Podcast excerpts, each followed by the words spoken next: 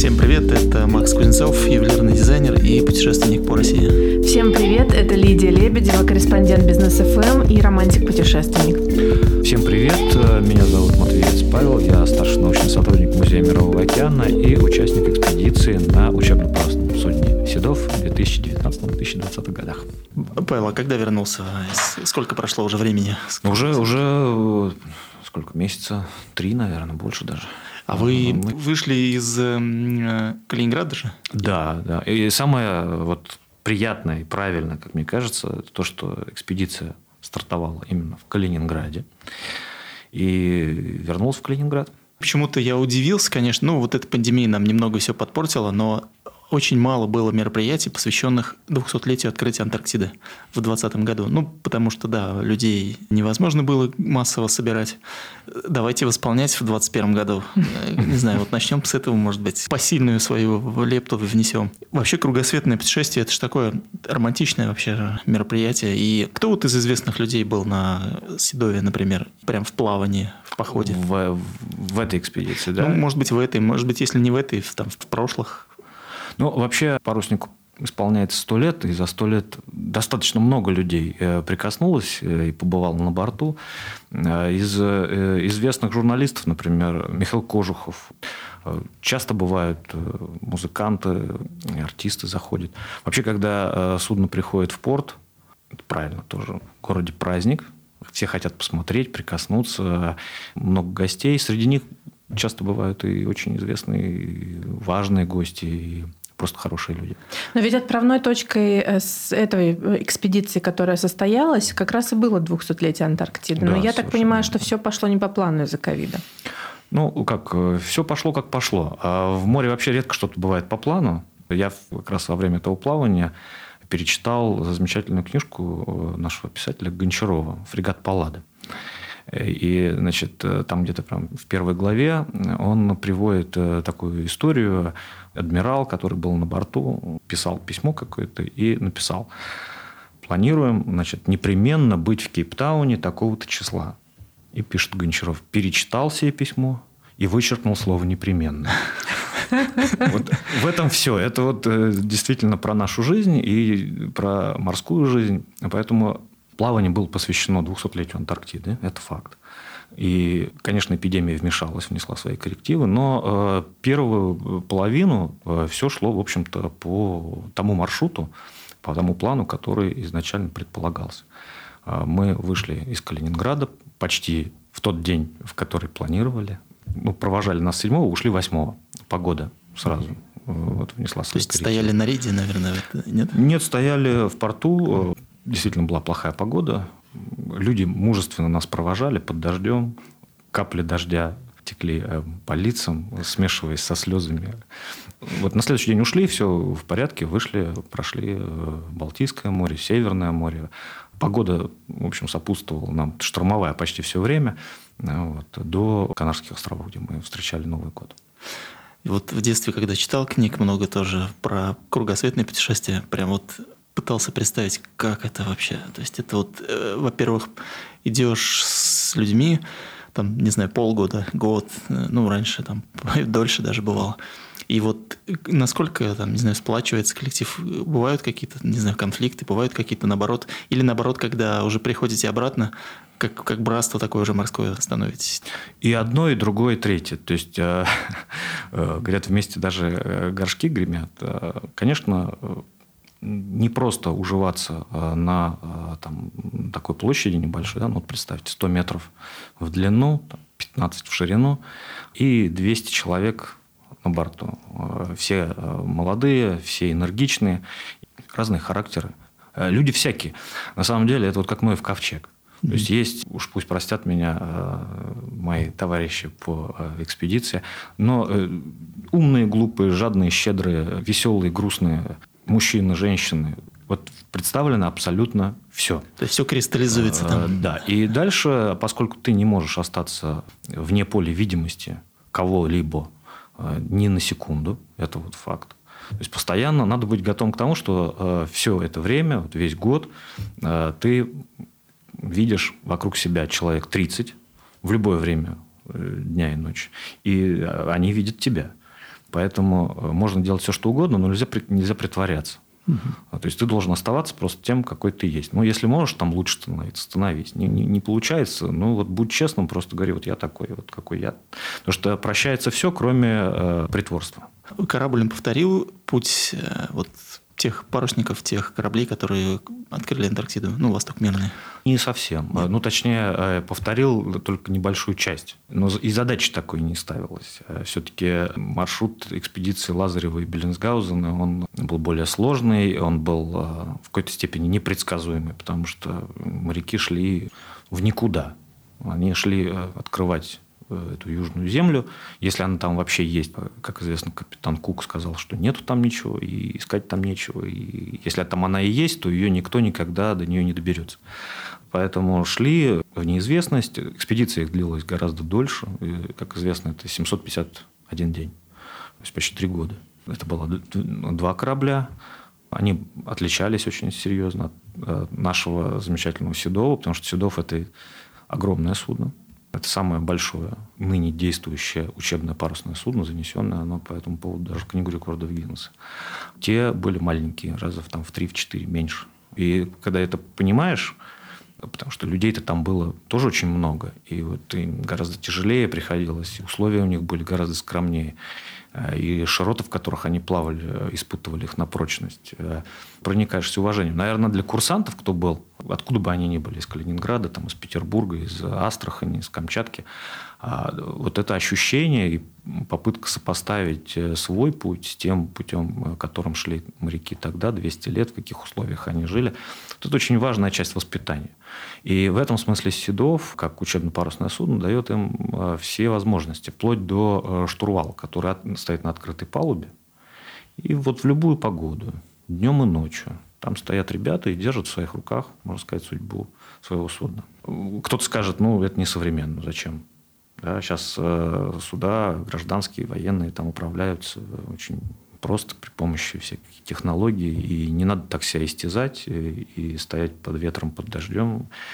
Наверное, да, не надо. Но для того, чтобы стать настоящим моряком, для того, чтобы понять сущность этой профессии, э, не просто примерить на себя, а вот э, именно стать, быть необходимо побыть на открытой палубе. Но мне кажется, да, это прям хороший воспитательный метод, когда человек именно вот в его руках, да, штурвал, то есть не кнопочки, там не какие-то, не рычажки, а вот действительно Как мы видели штурвал. с тобой на Витязе да, тогда, да, что там даже непонятно, что это штурвал. И, и потом уже человек, я думаю, да, легче сможет как-то принимать решения уже там с кнопочками и так далее. Конечно, и прямая связь между э, курсантом, который стоит, э, значит, держит штурвал в руках, и мостиком, расстояние вытянутой руки. Капитан вот рядом, также на открытом мостике стоит, отдает команды, или штурман старший, или вахтенный офицер, и отдают команды голосом, э, и, и поправляют, и наставляют, если надо. То есть, и ты э, видишь, что э, они, в общем-то, вот выражение в одной лодке, это абсолютно точно. А одна судьба на всех то, что э, капитан там, руководит, э, офицеры помогают ему, а курсанты учатся, разделение условное, потому что эти работы, они на всех, и результат, он коснется каждого. Ты прям как будто про бизнес сейчас рассказываешь. Ну, потому что я люблю вот это сравнение корабля и бизнеса. То есть, и вот капитан, да, это там, руководитель или там директор, основатель, неважно. И вот это прям мне очень нравится сравнение.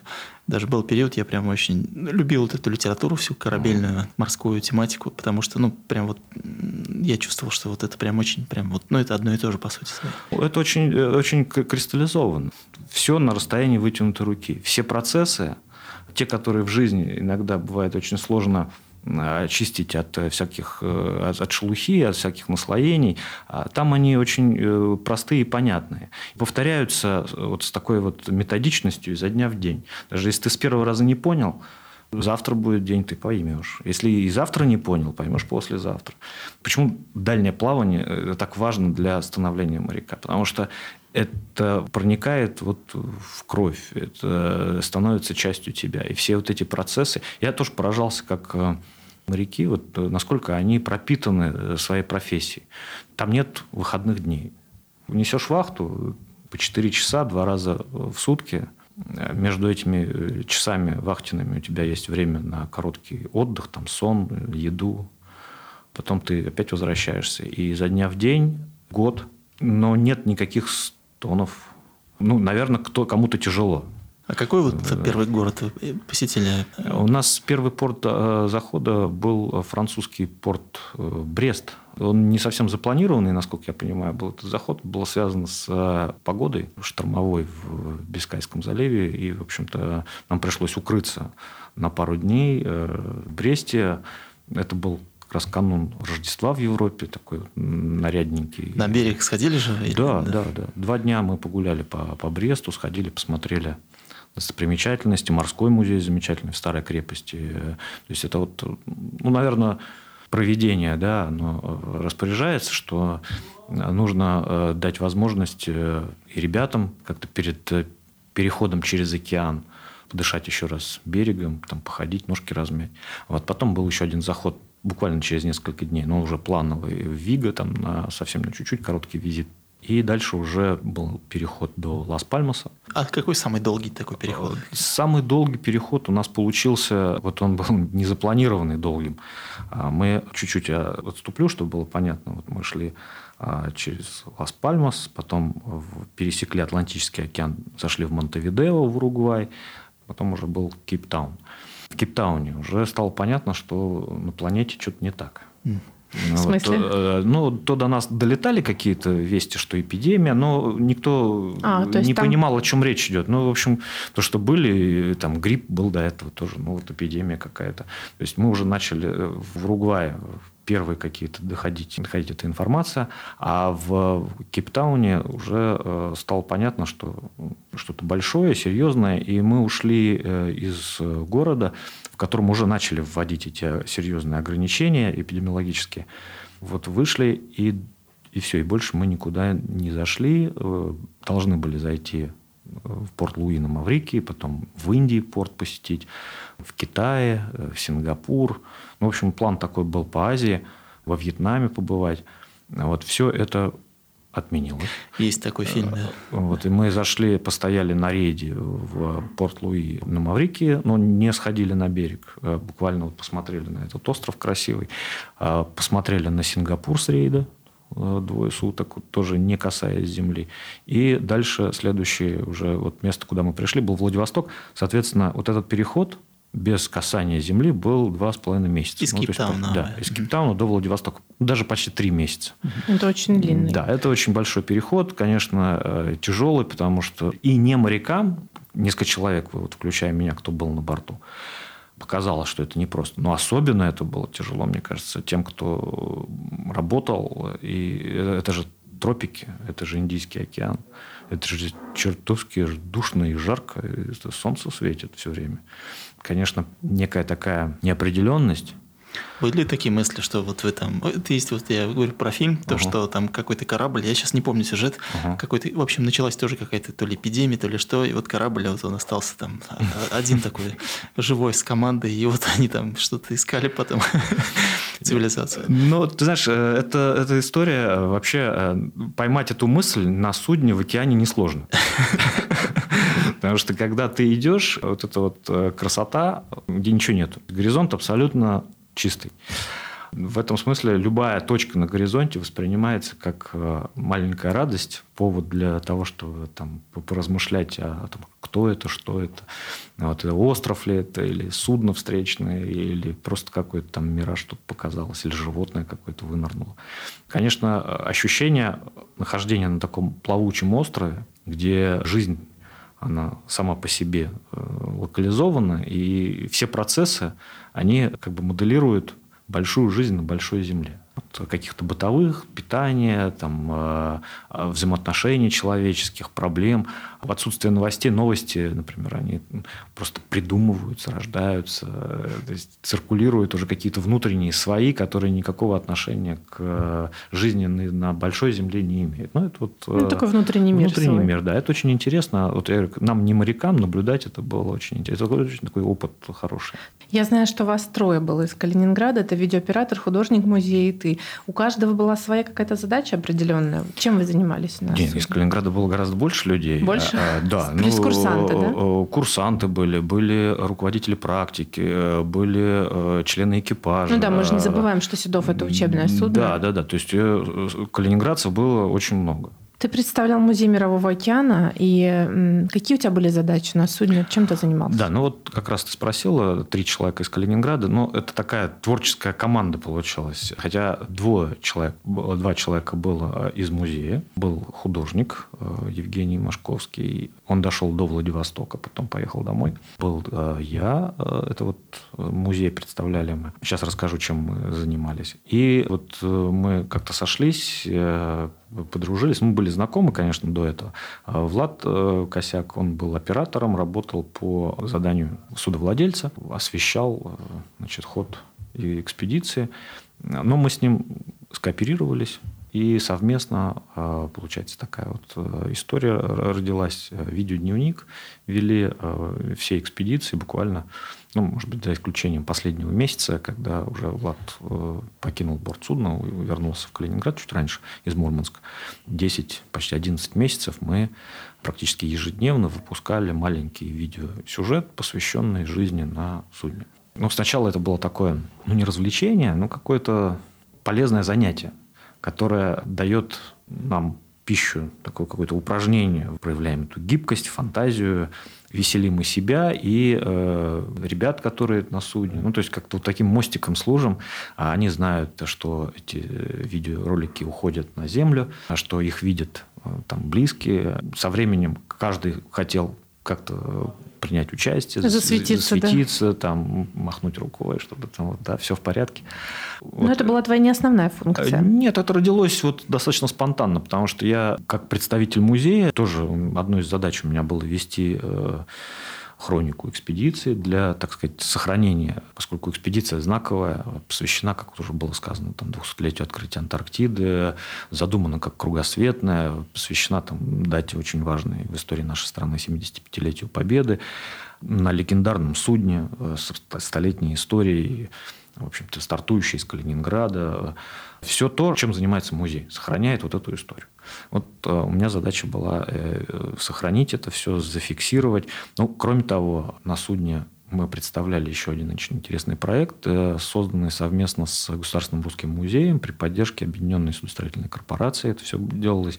А выставка произведений, репродукции, естественно, произведений художника Павла Николаевича Михайлова. Художника, который принимал участие в экспедиции Лазарева Беллинсгаузена 200 лет назад. Он был вот тем самым художником, благодаря которому первенство э, наших первооткрывателей в Антарктиде было однозначно зафиксировано, что именно его карандаш его кисти э, зафиксировали в берега Антарктиды. И вообще э, будни и праздники той, той экспедиции лица людей, виды островов, животных, которых они встречали на пути, там, растительность. Все это очень интересно. И, в общем, э, эти произведения хранятся в Государственном историческом музее, в Русском музее в Петербурге. Мы э, их оформили, разместили. На Седове есть замечательный зал, большой такой, в нем помещается 200 человек. В это сложно поверить, особенно когда ходишь по узким коридорам, спускаешься вот по трапам, и вдруг попадаешь в такой гигантский зал. Как это кают-компания? Как кинотеатр. Нет, нет, это, это вот именно актовый зал. Такой. А, это, туда могут собраться одновременно все э, курсанты, все, весь экипаж. То есть это, Окажется, что судно такое компактное. Да, как там можно я когда уместить? первый раз увидел, я не поверил. для меня это было, ну вот, э, уже много вроде чего всего повидал, но когда ты заходишь, и ты думаешь, да нет, ну, тебе кажется. Не может быть. Может. Действительно есть. Вот там мы разместили эту выставку. И я так понимаю, что помимо того, что вот ты вел дневник, и у тебя была своя задача вот это сохранение самой вот этой истории экспедиции, ты еще привез очень много экспонатов. Да, это э, еще одна задача. Вообще у меня э, такая вот инструкция толстая была, пачка э, бумаги исписанная. Это инструкция и задание во время этой экспедиции, чем я должен заниматься. Вот, среди прочего, одной из таких важных составных частей этого задания задание было формирование коллекции музея сбор будущих экспонатов, предметов, э, которые могут представлять интерес. Но поскольку у нас музей комплексный, самый большой, знаете, да, комплексный морской музей в да. России, то есть нас интересует все. И э, животный мир, и растительный, и история, этнография. Все, все, все, все. все. есть... Павел, а поделись, пожалуйста, а. тогда сразу, вот э, какой самый, может быть, любимый экспонат, который удалось заполучить? Ну вот э, я бы так сказал. А предметов всего а, там очень много удалось собрать. То есть там, Более 500, по-моему, да? Да, да, да. Это так вот э, большой багаж. А, Причем, как я уже сказал, это разные предметы. Это и гербарий, собирал растения. Это и э, геологические образцы. Это предметы этнографические. Это э, вот много-много запомнились, конечно, некоторые моменты, связанные с э, тем, как эти предметы были добыты. Или там, э, Веселая история. Да. да, потому что, конечно, вот один из первых таких э, предметов – это Вига, испанский, знаменитая бухта. Порт сам Вига, ну, маленький городок, симпатичный такой, галисийский он лежит на берегу э, одноименной бухты. Бухта это известна всем любителям литературы, кто читал Жюль Верна, «20 тысяч лье под водой», «Капитан Немо». Э, на дне этой бухты пополнял свой золотой запас, потому что там произошло знаменитое сражение в начале XVIII века, и целая эскадра упокоилась на дне. В общем, корабли были набиты всякими сокровищами. Вот среди этих э, сокровищ, которые на дне, обитают вполне себе симпатичные осьминоги которых э, в городе Вига очень любят жарить и есть. А для того, чтобы их добывать, э, уже, наверное, тысяч несколько лет там плетут такие корзины специальные, которыми этих осьминогов ловят. Когда мы шли по городу, а было совсем мало времени для того, чтобы прогуляться и найти что-нибудь интересное. Я увидел мастерскую, в которой был такой очень симпатичный дедушка коренной, житель Вига, галисиец, и он плел корзинку. Расспросить его было очень сложно, потому что он не говорил по-английски, не по-немецки. Это уже потом мы все выяснили, узнали. Первый, один из первых экспонатов – это вот именно такая корзина. Сейчас она выставлена у нас. Я скажу сразу, что с 14 февраля в нашем музее работает выставка которая посвящена как раз итогам экспедиции на Седой. Там много всяких предметов, в числе прочих это корзина. Достаточно много интересных предметов а, удалось собрать на острове Гран-Канария. Лас-Пальмас, куда мы зашли, где мы встретили Новый год. А, там у нас было достаточно времени, почти целая неделя. Удалось поездить по острову, побывать в разных его частях. А Канарские острова, вы знаете, они связаны с культурой исчезнувшего народа, гуанчи. Но гуанчи, если уж прям совсем так по-научному, то они жили на острове Тенерифе рядышком. Мы сейчас так распространяем этот термин на всех коренных обитателей этих островов. А народ исчез, э, в какие-то остатки этой культуры, они сохранились где-то в, музеях, в том числе вот э, с Канарских островов удалось привести там некоторое количество реплик которые хранятся, э, оригиналы, хранящиеся в музеях, вот, но они воспроизведены в репликах. Э, то же самое могу сказать про Уругвай. Э, в Уругвае нас, э, наше посольство, вообще везде, куда мы должны были зайти, мы туда заранее направляли письма дипломатические службы, чтобы они нам оказывали содействие, что такая возможность уникальная, что-то собрать, привезти в музей, потом выставить. И хочу вот отдельно вспомнить тот добрый прием, который нам был оказан именно в Монтевидео нашими дипломатами. Они очень хорошо подготовились, ответственно познакомили нас с нашими коллегами-музейщиками из Монтевидео. Вот в их числе доктор Густаво Сигаль. Он был директором ну, и остается, надеюсь, директором Музея истории искусств Монтевидео. Деятельное участие принял в пополнении фондов нашего музея. Он сам реставратор, автор реплик э, интересных очень с э, произведений э, искусства еще до Колумбовых цивилизаций, которые там на территории Южной Америки были. Вот что-то он передал и в наш музей тоже. Ну и плюс порекомендовал на что обратить внимание, что привести. В общем, всего раскрывать не буду. Лучше да, прийти... сколько сейчас предметов можно увидеть, кстати, на выставке? Ну, довольно много. В общем-то, из таких, из этнографии все э, разделы представлены. То есть, все разделы, я имею в виду те места, куда мы заходили, куда получилось зайти. То есть, это и Канарские острова, это и Южная Америка, Южная Африка, э, и наш Дальний Восток и Север. То есть это вот отдельная история, о которой надо сказать, что вот мы прошли по Северному морскому пути и сделали несколько остановок. Вот поэтому в том числе и наша этнография тоже, и, и природа э, вот этих мест, она представлена на выставке. Я Север... почему-то думал, да, что не, не, не северным морским. Я вот э, плохо, видимо, подготовился. Это уникальная, кстати, да. была история, это впервые, да? Да, ну вот э, этим она интересна. Мы шли, предполагалось, что судно пересечет Индийский океан, зайдет в азиатские порты, потом выйдет, придет во Владивосток, оттуда сделает заход на Камчатку в Петропавловск, и дальше через Тихий океан, Панамский канал, э, Куба и через Атлантику домой. Но эпидемия внесла э, свои коррективы, поэтому было принято решение, о чем мы узнали уже во Владивостоке, находясь, э, что судно будет следовать по Северному морскому пути.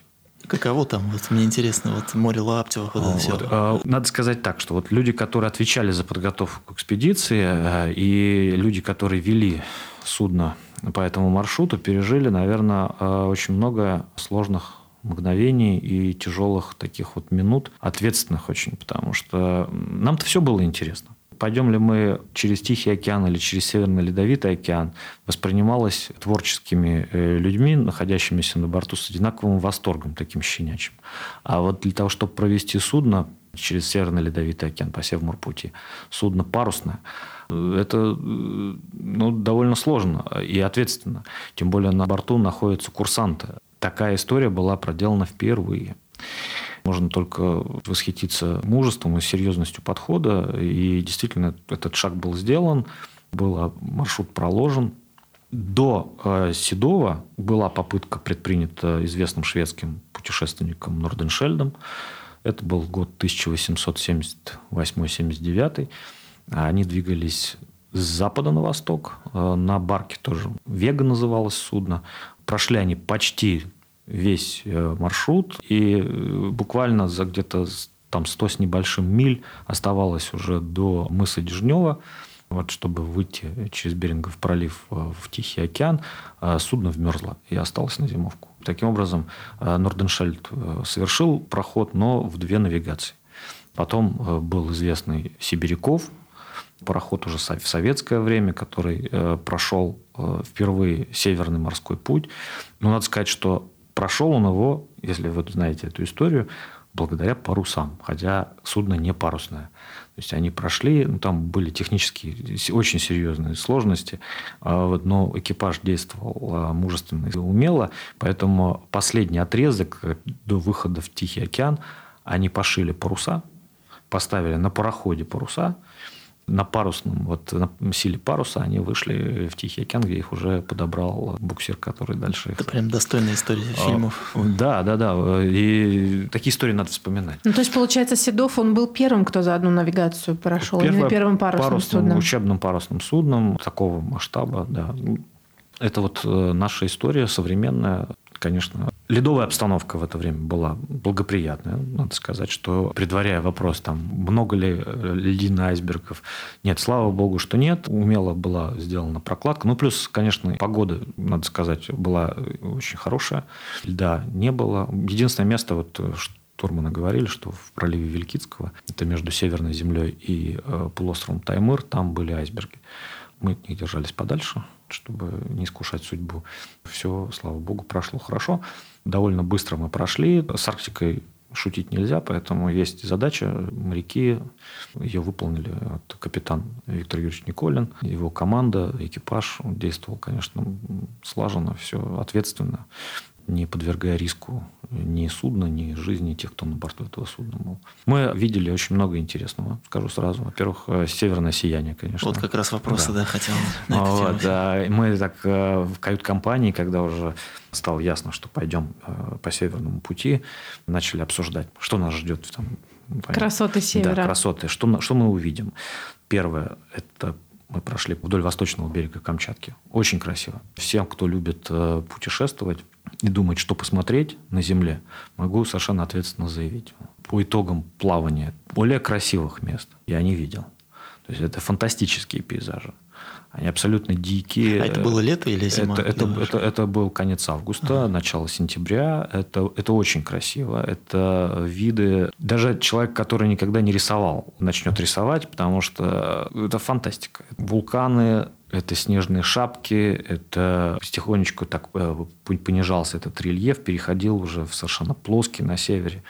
Берега Чукотки очень красивые. Это тоже какие-то многочисленные заливы. А Чукотка нас порадовала еще и обилием китов. Тоже надо сказать, э, что мы шли в море, и я ожидал встречи с китом. Мне все говорили, сейчас подожди, киты будут. Вот сейчас в Атлантику выйдем, там этих китов вышли в Атлантику. Нет. Где киты? Да. Ну, говорит, подожди, сейчас вот в Южную Атлантику выйдем, там они все в Антарктиду ушли, там, значит, вот там этих китов будет. Ну, хорошо. Там мы их тоже не увидели. Придем в Кейптаун, там вот Южная Африка, там есть места, туда люди специально со всего мира едут смотреть китов. В общем, чтобы не растягивать эту историю, э, скажу, что первого кита э, мы увидели, ну, я увидел. Э, ребята видели действительно в Южной Африке одного кита, а я увидел кита только у побережья Кореи. Ого. на восьмой месяц экспедиции. Это был первый кит, который действительно, он, он такой был э, знатный кит, он решил компенсировать разлуку с китами э, на все времена. То есть он три часа сопровождал лоседов. Э, мы шли под парусом, было тихо, нечувствительный очень к звукам, поэтому была тишина, и кит, наверное, метров 12, такой довольно крупный, ну, не самый крупный, наверное. Ну, для меня я не видел никаких до этого, поэтому он был для меня прям гигантом таким настоящим, хорошим. Он шел очень близко. Он э, выныривал то с одного борта, то с другого. Ему явно было очень любопытно, он рассматривал все, прям общался. Ты молодой, наверное, какой-то хит, нет? Или... Это сложно сказать. Я вот э, так вот ну, любовался им, конечно, очень вот это вот общение, особенно такое, что не, не мимолетное, а длительное, длительное да. да. И он не, не стремился уйти куда-то, ему нравилось, он чувствовал какой-то комфорт тоже, видимо, никакой угрозы, понимал, что никакой угрозы отсюда не исходит. И, судя по всему, он прекрасно поел до этого, потому что началось с того, что было скопление рыбы, этот кит явно принадлежал к породе сельдяных, то есть вот те, которые рыбкой питаются. И он видимо, вкусно от обедов решил себе культурную программу сделать, пройти рядом Совместно с, с самым большим парусником. Да, так вот мы шли рядышком до тех пор, пока двигатель не запустили, и вот он нас сопровождал. Но потом, когда мы э, дошли до Чукотки и вышли в Чукотское море, вот это было какое-то э, зрелище фантастическое, потому что китов было столько, сколько не бывает. Вот вывод, вывод. Надо в России наблюдать все, да, все зрелища. Да, да, да. На, насчитали с мостика за вахту около 400 фонтанов. То есть это, это ну, просто... Да, причем э, ребята из научной группы, которые присоединились в Владивостоке, они говорили, ну, что-то китов тут вообще как-то их и, и нету. И вот на слове китов и нету пошли фонтаны, и такая маленькая научная радости, сенсации, не знаю. Что. Но, в общем, хорошо, что они есть. Действительно, их было очень много. Были еще и моржи. Белых медведей не видели, потому что льда не было рядышком никакого. Много видеоматериала засняли? Да, видео очень много. Но вот здесь надо сказать, что Влад э, работал очень ответственно. Мы выпустили за время экспедиции 102 серии. А это сейчас можно на Ютубе, да, посмотреть? Это есть на Ютубе. В одном месте они собраны сейчас на выставке. Там есть специальное вот устройство, киоск такой, mm-hmm. где весь видеодневник выложен все 100 там, с лишним серий, плюс спецвыпуски, посвященные каким-то отдельным событиям, плюс интервью с э, членами экипажа, капитан, в общем, несколько человек, которые на судне давно, а Седов – это то судно, на котором есть люди, которые служат по 40 лет. Они еще с советского времени, там, с тех времен, когда в Риге он стоял, в Мурманске. Ну, в общем, люди, которые очень много помнят, знают. Которых интересно послушать. Послушать, да, которые в море много чего видели и любят это дело. В общем, их голоса и лица, вот они тоже есть на выставке, поэтому если кому-то это интересно, рекомендую. Столько ты сейчас рассказал интересно вот про берега Камчатки, про китов. Я сидела, рисовала себе картинки. Мне кажется, такой великий соблазн не выпускать практически фотоаппарат из рук. Фотоконтента много привез? Да, фотографий очень много. И рисунки делал. А я вот сказал, что человек, который никогда не рисовал, начал рисовать. Я себя имел в виду, потому что э, ну, мне действительно захотелось попробовать себя в этом качестве. Тем более, что все условия для этого были. И достаточно спокойная такая теплая теплая погода и виды, которые э, хотелось не просто сфотографировать, а рассмотреть именно рисунок, процесс рисования позволяет э, вот вдумчиво созерцать достаточное количество времени, да, чтобы перенести это, попытаться это как-то изучить, проанализировать карандашом, разобрать и вот э, запечатлеть это. Это очень интересно. Остановиться, наверное, отдельно на смене состояний, потому что вот в море это то, чем море балует человека, которому нравится его разглядывать. Это смена состояний. Есть э, очень хорошее выражение, которое, фраза, э, по-моему, она принадлежит дочери писателя Томаса Мана, которая была специалистом, тоже ученым, океанологом, что человека тянет к морю э, не потому, что он его не может забыть, а потому что он его не может запомнить. Вот это действительно так. Кажется, что ты вот уже смотришь на море целый год, каждый день, по несколько часов. Ну, что ты там не видел-то? А когда мы пришли спустя полгода во Владивосток, в город встали, и вечером была возможность выйти погулять по городу, мы, пройдя по улице с Владом, кстати, вот с оператором, мы так, ну куда пойдем? Да пойдем на море сходим, посмотрим. Это вот после двух с половиной месяцев без схода на берег, и уже полгода, как мы в море, даже семь месяцев мы в море прошли. Вот, и Владивосток первое, что пришло в голову, пойти посмотреть на море. То есть мало его было на судне, да? Да, да, да. да. Вот, вот так вот она, э, эта история развивается. А как вас встречали вот другие города? Ну, встречали по-разному. В основном, конечно, если взять начало, когда все здоровы еще были во всех э, частях света, и никто не боялся болезней, то встречали, конечно, очень хорошо. Кто давно на Седове э, ходит, э, всегда говорят, что э, встречают очень хорошо, любят парусники. Ну, парусники действительно нельзя не любить, когда такой красавец заходит. Сложностей ни у нас там со сходом нет, ни у гостей с визитом в Монтевидео очередь была. Боюсь преувеличить, но приходит на ум только одно сравнение. Вот кто в Советском Союзе жил, как, как в Мавзолей. Вот, то есть очередь была, ну, действительно, за угол куда-то уходила, там скрывалась, и все хотели прийти посмотреть с детишками разных возрастов, разных профессий. Люди стояли с утра до вечера для а, того, я чтобы понимаю, попасть, почему. пройти. Естественно, и им там... Это же захватывающе вообще, побывать на настоящем судне. Я думаю, что тут даже есть какая-то энергетическая, может быть, привязка, потому что надо понимать, что вот это там не англоязычная страна, и на судне нет людей, которые могут по-испански э, рассказать об истории и так далее. Люди заведомо идут просто, чтобы сделать несколько шагов по палубе, там, подержаться за, за какой-то предмет, там, зная, что они, ну, фактически вот в ходе визита вряд ли что-то узнают такого, вот, там, услышат экскурсию. То есть им хочется просто прикоснуться. И вот эту атмосферность почувствовать. Да, и, и праздник сразу, потому что улыбаются все. Вот эти дети, которые приходят, и смотришь на наших ребят, и курсантов, их наставников, и членов экипажа, которые, ну, уставшие после работы, э, им тоже тоже хочется пойти в городе погулять, а, а им надо принять гостей, еще задержаться. Но все равно все делают это с удовольствием, с гордостью показывают. Какая-то атмосфера царит такая праздничная. И так было везде, вот в этих больших городах, куда мы заходили. В наших, конечно, уже в масках все это, там ограниченный доступ, но желание у людей было. Люди смотрели там из забора, приходили в разное время. Вот э, поближе постоять, посмотреть. Хотя вот Владивосток, например, у него же тоже очень богатая традиция такая морская. Там много кораблей, свои парусники есть. Паллады, например, замечательные. Мы шли э, с Палладой вместе борт-оборт буквально пересекли Индийский океан. То есть мы встретились э, три парусника в феврале прошлого года. Э, была такая встреча, она символическая, в Южной Атлантике для того, чтобы мы Крузенштерн, Седов и Паллада провели мемориальную парусную гонку 200-мильную, посвященную как под раз... Парусами, под парусами. Да, да, да. Это вот специально в эту точку пришли. Она лежала довольно далеко а, в стороне от маршрута. То есть, если задача была пройти кратчайшим путем из Монтевидео в Кейптаун, но мы бы не спускались так далеко на юг. А, Много вас зафиксировали вот на видео? Именно страны те, где вот вы неподалеку от которых вы проводили эту регату? Гонка эта была довольно далеко от всех стран. Угу. То есть это, это прям точка такая э, очень удаленная была. А съемка, может быть, с квадрокоптера? А, была, конечно, да. Это есть видеоролики, посвященные этому. Были специально аккредитованные журналисты на борт э, каждого судна. То есть снимали со всех. Мы спускали специально шлюпку отдельно, которая могла снять это со стороны. Э, снимали сверху с квадрокоптера. Есть кадры этого события. Это действительно очень красивое событие. Потому что поставили все паруса.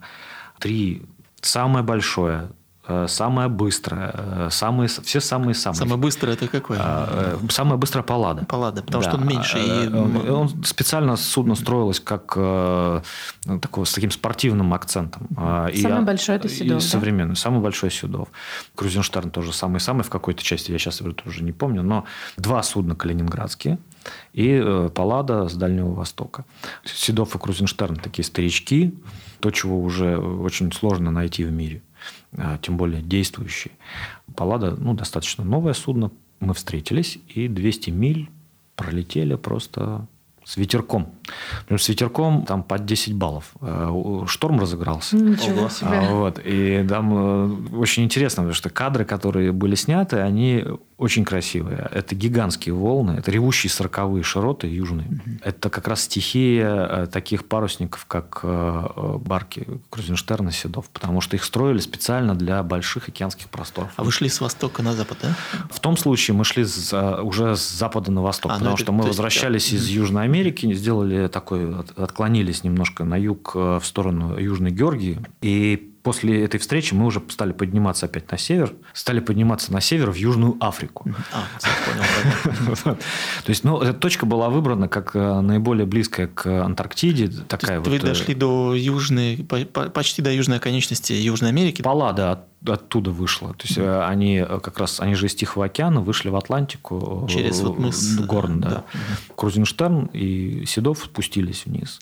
После чего Крузенштерн начал возвращаться у него было просто трансатлантическое плавание. А мы вместе с Палладой пошли в Южную Африку и оттуда уже через Индийский океан. Но вот эта вот гонка, она была задумана апофеозом экспедиции, потому что 20.02.2020 там двойки и нули, просто 200 лет Антарктиды, магия чисел, э, и ветер, погода вас ветер, ветер, да. да, порванные паруса, а крены такие. Ну, а очень... Где вот видео это есть? Посмотреть? Да, конечно. Это, это, это прям очень выложено. Интересно. Я думаю, что если набрать брать прямо сейчас, можно это посмотреть на YouTube. А вообще у нас это в музее выложено. Дело не в том, кто там победил в гонке, поскольку она символическое значение имела, но то, что они прошли вот втроем. Так. И, и ребята встретились. Это надо было видеть эту встречу, когда курсанты... Случай, когда я, помню, открываю иллюминатор в каюте, и хотелось глаза протереть, потому что, ну, так, что я вижу? Я вижу два парусника, под парусами, причем гигантские такие, вот в кружочке вот в этом, ну, господи, это мне кажется, наверное. Это непередаваемо, И мы подошли, сошлись, э, было совместное маневрирование такое, когда они сходились довольно близко, перекрикивались с борта, то есть кричали друг другу там, а многие же учились вместе или работали вместе, ну, парусный мир, он тоже узкий такой. Встретились друзья, все, и где? Посреди океана. А когда шли по шторму, вы же не теряли друг друга из вида? Или Во время гонки э, фактически всегда видели друг друга, достаточно близкая дистанция была. Потом, когда шли, допустим, вот с Палладой через океан, ну, иногда расходились довольно далеко. Но штурманы видели, конечно, на приборах. А как, как вот люди реагируют на такие шторма большие? Кто вот первый раз, кто не первый раз, я понимаю, там да, морские нет, волки. Укачиваются все, даже самые, самые-самые волки морские. Нет человека, которого, наверное, не укачало бы. Кто-то действительно болезненно переносит, это факт. Э, потому что а вот как это, с чем это можно, не знаю, это вот как-то описать можно? Вот человеку, который ни разу не был в таком шторме, который вообще на корабле, может быть, никуда не ходил? Ощущение, когда земля из-под ног уходит. Мне казалось все это время, то есть с самого первого шторма, скорее комфортная эта ситуация была. То есть я знаю, что люди были, многие, которым это категорически не нравилось. Я хорошо относился сам, то есть я с энтузиазмом с каким-то э, ждал встречи там, и со штормом, с качкой, гнал от себя прочь всякие мысли о дискомфорте, и уж тем более какие-то там грустные мысли. И поэтому по мне так ощущение вот ветра, такой вот волны, какая-то детская радость. Вот, Испытания, э, которые хочется э, Да, вот это вот вспоминаешь эти качели в детстве, когда mm-hmm. у тебя что-то аж куда там а вот это похоже, да, вот когда, да. например, опускается да, с волны, то есть да, вот, да, и да, прямо да, так, да, да, такое падение вот mm-hmm. раз, а потом подхватывает что-то или там бьет в оборот. Начинаешь головой, когда думать о том, что насколько это все серьезно, что ты находишься посреди океана и и берега-то рядом Берега нет. нет, и вряд ли кто-то придет. Конечно, близость вот этой волны, воды, иногда судно накреняется, и кажется, ты рукой можешь достать до воды, при том, что скорость в этот момент она очень большая. Не дай бог там оказаться за бортом, потому что в таком случае, конечно, никто уже не поможет. Есть это не развернуться, не найти человека в открытом океане. Это практически исключено. Конечно, это все надо гнать, быть максимально осторожным. Предпринимаются на судне меры там, безопасности, натягиваются леера штормовые специально, ограничивается передвижение лишних людей, чтобы вот не надо там э, искушать судьбу. А внутри, конечно, это качка сильная, и спать очень сложно, и кушать тяжело. Я помню, вспоминаю эту историю, когда утром... А шторм же не заканчивается, вот, вот так вот раз и выключили, вентилятор. Даже если ветер стих, волны еще... Вот как раз, вот сколько по времени да. вот идет вот такой вот, может? Но от нескольких дней, ну, там, допустим, три дня, угу. до э, нескольких недель.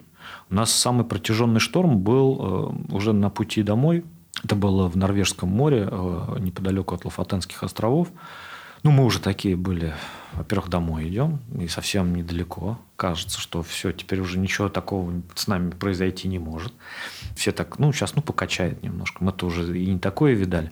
Но разыгрался серьезный шторм такой под, там 10-11 баллов. И он не заканчивался. И все уже так, ну, ну ладно, ну день, ну два, ну три, ну четыре, ну пять. Десять дней. Ничего вот себе. болтанка была очень сильная. Седов большое судно, и на нем качка переносится довольно хорошо. То есть он такой вот мощный, хорошо держит эту волну. Маленьким судам, даже той же Палладе, вот когда э, кадры мы получили, ребята снимали, что творилось внутри, во внутренних помещениях, там, перешли на сухой паек, например, на Палладе, потому что горячий нельзя было. Несколько дней э, какой там суп или чай. Там исключено. На Седове от борща мы не отказывались ни разу. То есть даже как, как бы нас не качало... Э, а до сих пор есть вот эти бортики, чтобы не съезжала тарелка? Но, или каким ну, образом? Э, небольшие бортики есть. Э, Еще есть специальные такие салфеточки. Не скользящие. Не скользящие, да. В общем, этого достаточно. Ну и ловкость рук. Хочешь кушать, держи крепче. Держись сам. Значит, одной рукой держишь тарелку, другую ложку на весу. Конечно, восхищает мастерство буфетчиц, которые терпение их, потому что периодически слышался звон посуды. Думаешь, так, она же ведь не пустая была, это же все, значит... Я помню историю, когда я в самом начале был шторм, и, ну, как-то люди тяжело его так переносили. Я пришел в какую-то компанию, на завтрак никого нет. Стоит кастрюля с кашей овсяной. Я накладываю себе овсянки, располагаюсь поудобнее. И в этот момент какая-то волна, и я вижу, а я держу свою тарелку и ложку, и сам, значит, спиной держусь за стул. И в этот момент я вижу, как взлетает кастрюля. Но я поделать ничего не могу, потому что я занят. У меня руки заняты, я не могу бросить. свою я... кашу бросить. Да, и на моих глазах эта кастрюля взлетев, значит, такой круг делает, какой-то вираж. И по ковролину, по всей кают-компании. И заходит буфетчица. Я на месте преступления все подозрения, ну, исключительно на меня, потому что, ну, больше некого. И что бы я ни говорил в этот момент, мои слова не будут убедительными. Я это сразу понял, поэтому не стал оправдываться. Виноват уронил, да? Да, у нас, к сожалению, подходит к концу время. Когда вы вернулись в Калининград? Это был э, самый конец ноября, по-моему, 26 ноября прошлого года. Конечно, потрясающе. Я вот с удовольствием, я прям слушал, наслаждался, как будто сам был на корабле. Спасибо. У меня давнее желание было это посетить, во-первых, корабли, это Седов и Крузенштерн. Хорошо, что вот в Калининграде они находятся. Надо, конечно, воспользоваться этим случаем. И всех призываю, те, кто посетит город, обязательно посмотреть на эти корабли, на эти легендарные корабли. И по возможности посетить их. Скажи, Павел, а Седов он открыт для посещения или нет? Ну, э, сейчас, по-моему, время, когда идет ремонт, судно готовится к следующей навигации. Честно говоря, не возьмусь э, сказать, э, когда оно будет открыто для посещения. Это, наверное, все-таки лучше справиться у судовладельца. Но э, как только это возможно будет сделать, я, конечно, рекомендую всем воспользоваться этой ситуацией, пока судно не ушло в рейс, либо прийти проводить его. Ну, наверняка будет день, когда будет объявлен открытый борт. Конечно, надо прийти, познакомиться с судном, с командой, с теми людьми, которые уйдут потом в рейс. посмотреть, как живут курсанты, потому что это э, чрезвычайно интересно. Мы сегодня вот разговаривали, конечно, говорить можно об этом очень долго, и рассказывать, и какие это ребята, и чем они занимаются в свободное время, и о том, как они свой быт нехитрый обустраивают, как живут там в кубриках как они любят и как из года в год приходят в морские профессии новые молодые ребята. У них горят глаза, и они знают, что их ждет э, ну, непростая жизнь. Они всего про это не знают, потому что жизнь будет не то, что непростая, она будет очень непростая, особенно вот на начальном этапе. Мне было очень приятно видеть в ходе этого плавания, очень долгого, дальнего, что большая часть мальчишек, понимая тяжесть вот этой жизни морской, все эти тяготы, лишения, физические и морально, конечно, они, тем не менее, не меняют э, своего решения. Они остаются в профессии, и они говорят об этой профессии какие-то слова такие очень важные и соответствующие, очень точные. Несколько раз были моменты, когда ну, бывало тяжело, ребята молодые, они еще находили в себе силы подбадривать даже старших товарищей. Вот эти вот, это вот вообще уникальная ситуация была, которой я был свидетелем. Когда, казалось бы, ну вот э, там совсем зеленый курсант, а он как-то собирается и становится таким вот прям 15-летним капитаном. И он говорит взрослому человеку, который, ну, в какой-то момент, может быть, себя почувствовал неуверенный или, ну, всякое бывает. И он говорит, все будет хорошо. Надо собраться и держаться и сделать это. Вот так рождаются настоящие моряки, настоящие профессионалы своего дела. Так что, ребят, э, те, кто вот посетит Калининград, обязательно по возможности посмотрите на Седов, на Крузенштерн тот же. Дождитесь, когда Седов будет открыт, и обязательно посетите его, потому что такая возможность не часто бывает. К сожалению, я ни разу не слышала, чтобы Седов открывали для посещения. Я не знаю, может быть, возникнет такая возможность. Может быть, я просто не слышала, что это было. Может быть, когда встреча была, правда, на борт пускали. Но парусник Крузенштерн, он всегда очень гостеприимен, и несколько раз в год после навигации, когда он возвращается, он принимает гостей у себя на борту. И это, на самом деле, очень непередаваемо поэтому, да. И увидеть, кстати, парусник под парусами, это тоже непередаваемо. А в Калининграде иногда Крузенштерн можно увидеть. Вот, в частности, я в Светлогорске один раз видела, я как раз хотела сказать, mm-hmm. что это... Если один парусник, это очень захватывающе, то три, это, наверное, вообще невообразимо красиво. Да, это правда, это очень красиво. Вообще, какой бы парусник ни был, э, Крузенштерн или Седов или другой, есть возможность там оказаться, это надо сделать, потому что парусник это... Это не просто что-то из прошлого, это, наверное, что-то из будущего еще. Это вот какое-то такое дело рук человеческих, за которое не стыдно человечеству должно быть. Это то, что внушает надежду на что-то хорошее. И недаром так встречают всегда парусники. Никогда не надо на парусниках э, экономить или их не любить. Они несут мир, они несут надежду. И последнее скажу, что часто очень с парусниками именно связывают э, действительно надежду. И, ну, какие-то вот письма бывают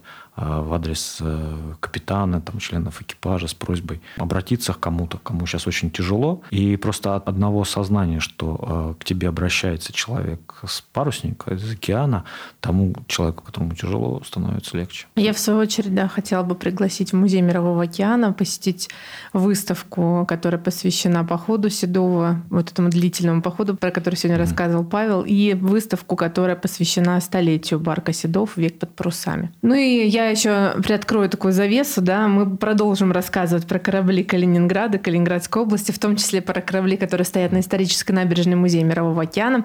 Мы будем рады, если вы последуете нашему экскурсионному маршруту, куда мы вас отправим. Мы будем счастливы, если даже отклонитесь от него. С вами были Лидия Лебедева и Макс Кузнецов. Приезжай. Приезжай.